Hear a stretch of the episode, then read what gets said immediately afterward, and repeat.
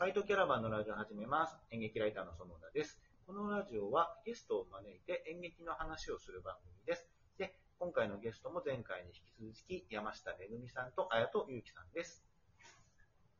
振付演出家をしております山下めぐみです。よろしくお願いします。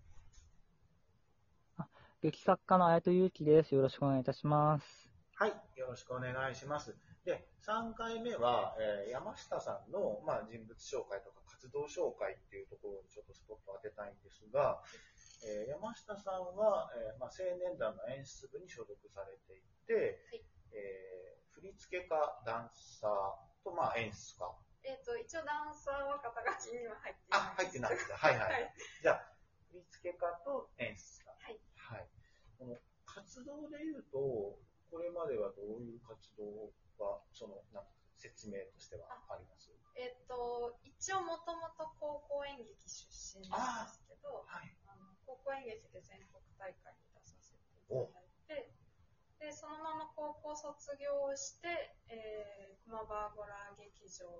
演劇学校無林館を卒業して、そのまま青年団の演出部に入りました。で、えーと、無林館の時に、えー、無林館にねんめにちょうど入る頃にひとごとという、えー、団体を旗揚げしまして、えー、最初のにさくひんは演劇作品を発表して、えー、その後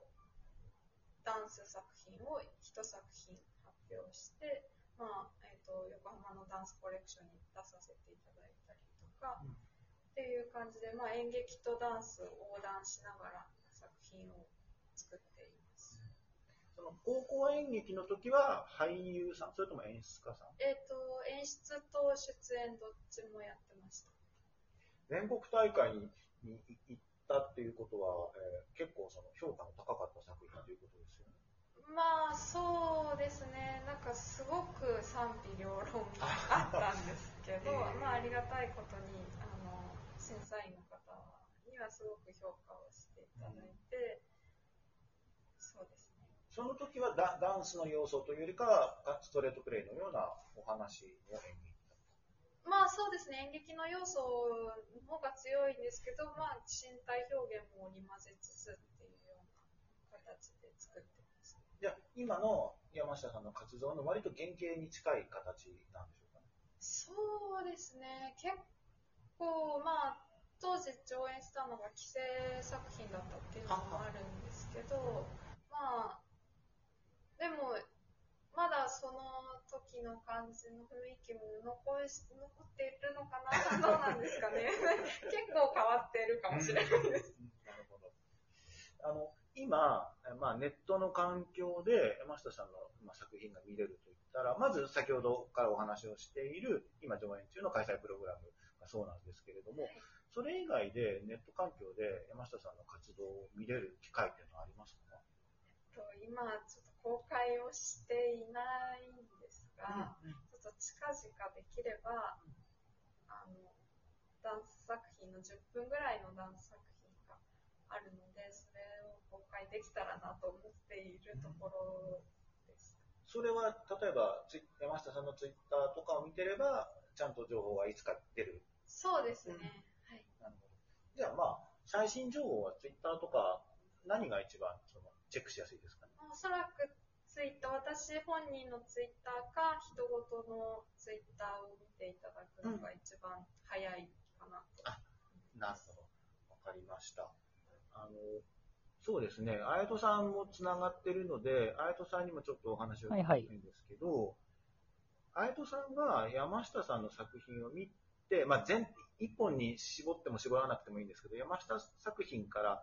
が感じ取っていること、感じていることっていうのは、例えばどんなことですか？あ、えっと、そうですね、あの、まあ、僕結構その、山下さんを、あの、一番初めになんだろう、こう演出としてあの、まあ、あのこれより先にその景観の邪魔のワークインプログレスで誘ったきっかけになったのが、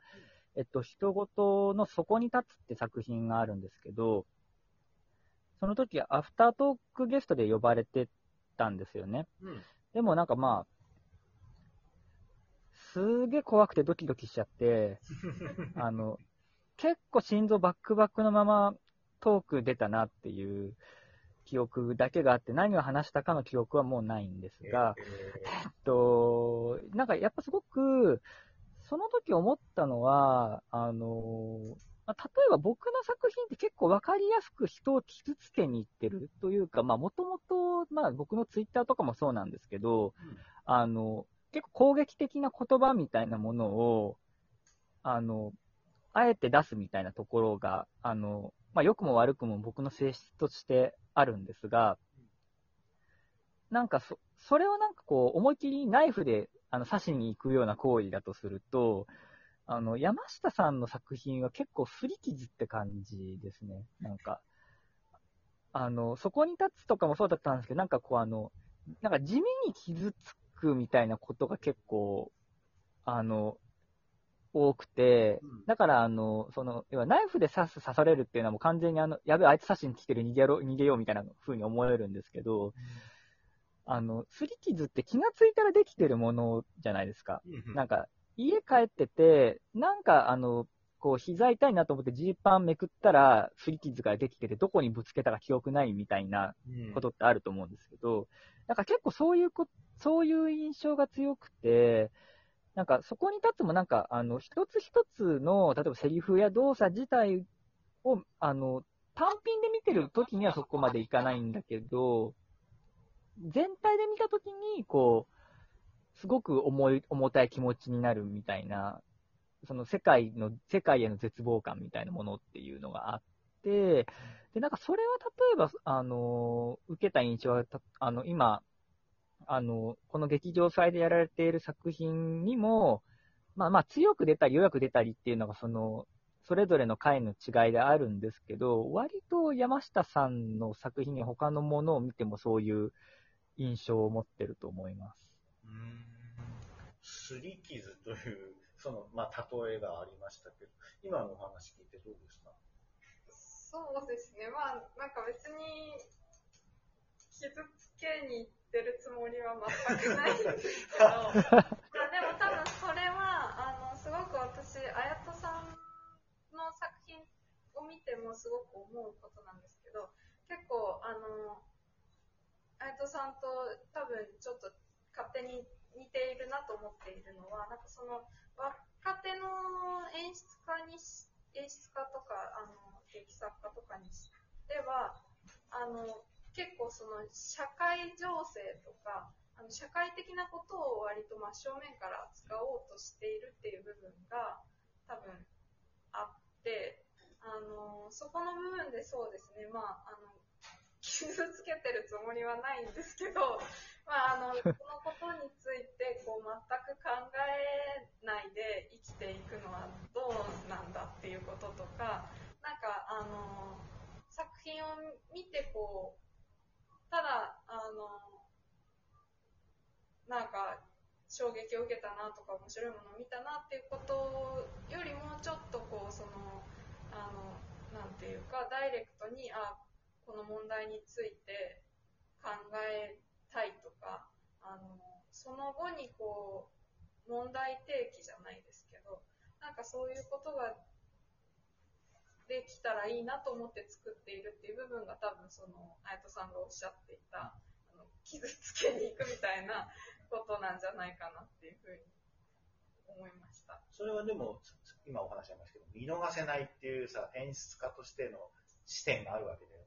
これ、これを無視しちゃいかんだろうって、そうだからそことちゃんと正対する、まあ、正面から正対するっていうことですよね、きっとね、はい、それはでも確かにきゅういにもすごくある感覚かもしれませんね。まあでも僕は傷つけに行ってますよそれもまあ演劇の一つの作用だと思うから、あのそういうアプローチは全然ありだと思うけど、まあ、山下さんの場合は別に傷つけることはあんまり意識はされてない。そうですね。ちょっと傷つけてしまっているならちょっと考え直した方がいいかもしれない。いやいやいやいや、そんなことはないけど、でもやっぱりあの あ, ある種の誠実さ、正直さみたいなものはすごく感じましたね。うん、その今の開催プログラムを視聴しての僕の感想ですけど、やっぱりちゃんとその特に画面といち対いちだからっていうのは余計にそうかもしれないですね。情報が拡散しないっていうか、自宅で見てるともう本当にこっちに向かってくるから、うん、でこっちもそれを受け止めようとしてるから余計にこう結構あのわーハードハードだなっていうハードモードみたいな感じは正直僕はありましたね。傷つくかどうかって言ったらちょっとまた微妙だな。でも、うん、ザラザラはしてるしヒリヒリもしてるっていうような印象はありましたね。だからまあその作品によっては全然違うのでしょうから、その違いを楽しみ楽しみたいなというのも、まあ、今回のその企画以降でもあったりもすると思うんですけれども、えーと、そろそろいっぷんぐらいになってきたので、えー、山下さんの話のまとめを、別にまとめなくてもいいか。でも、あれですよね、ツイッターで、カンパニーのツイッターと山下さんの個人のツイッターが一番情報をチェックしやすいということなので、まあ、ぜひ、あの、興味を持たれた方は今後の活動なんかもきっとあると思うので、ツイッターなんかをチェックしていただけるといいのかなという気がしますね。で、山下さんに関して言うと、まだこれから作品も発表するし、コンサートにも出演されるということなので、まあ、まだまだこう最新の表現があのちゃんと感激できる、体感できるチャンスが残っているので、ぜひそういうものもチェックしていただければなと思っております。あとさんじゅうびょうなんですけど、何か一言いただけますか？えー、そうですね、あの残りの劇場祭、私のプログラムもそうですし、他のプログラムもたくさんまだまだ面白いものが残っておりますので、ぜひぜひご覧いただけたら嬉しいです。はい、ありがとうございます。ということで、えー、山下めぐみさんのゲスト会と、えー、綾戸ゆきさんと、えー、さんにんで喋った会になります。えー、ありがとうございました。